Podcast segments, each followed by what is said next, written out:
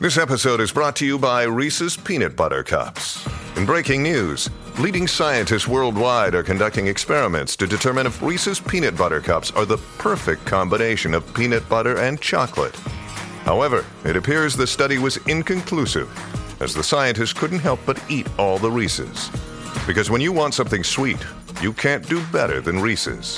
Find Reese's now at a store near you.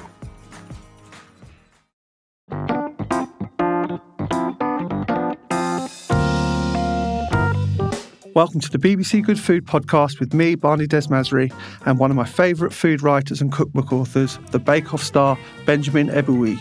This was recorded live at the BBC Good Food Show back in November.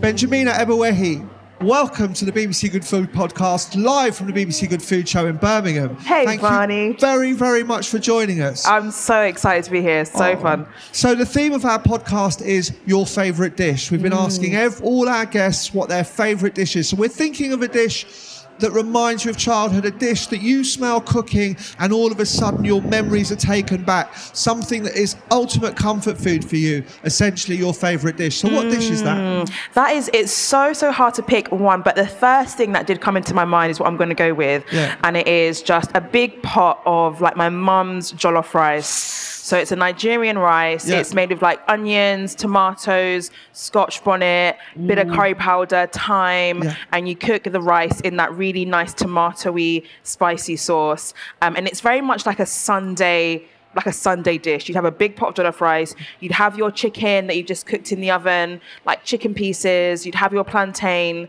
maybe a bit of veg, not always. When I was younger, definitely no veg. Now I do add some, um, and some like hot, freshly fried sweet plantains. And that just reminds me of home, reminds me of Sundays, Yeah. just coming back after church and you have like your just r- chicken and rice and plantain. Oh, amazing! Love it. And was there was there a special way that your mum? Because obviously, a recipe like jollof rice, everyone has their own way of making There it. are I a mean, I- you know, thousand ways. Yeah, the amount of but by my Nigerian friends, they, they they all argue about how how it's made. So um, so how would your what would be special about your mum's? I think we would always use basmati rice. Some people do like to use long grain, but we would always use basmati in our house.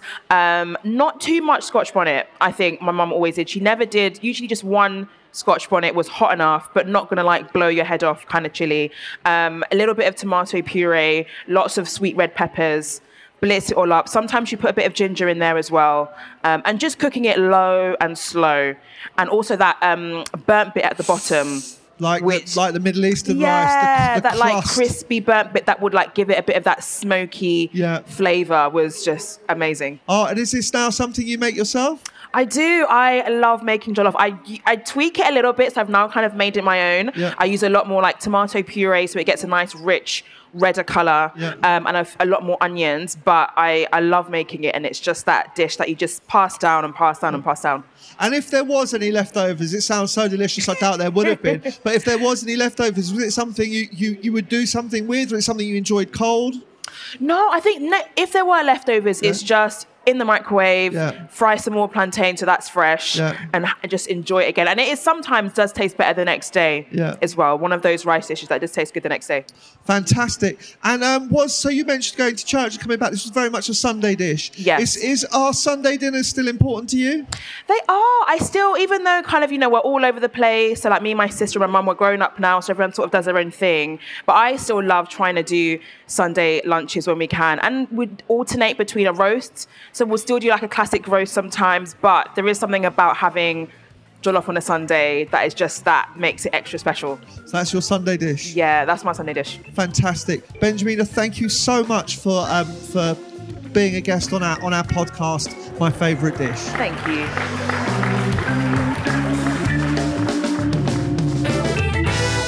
Thanks so much for listening. For more recipes from all our favourite chefs, head over to bbcgoodfood.com.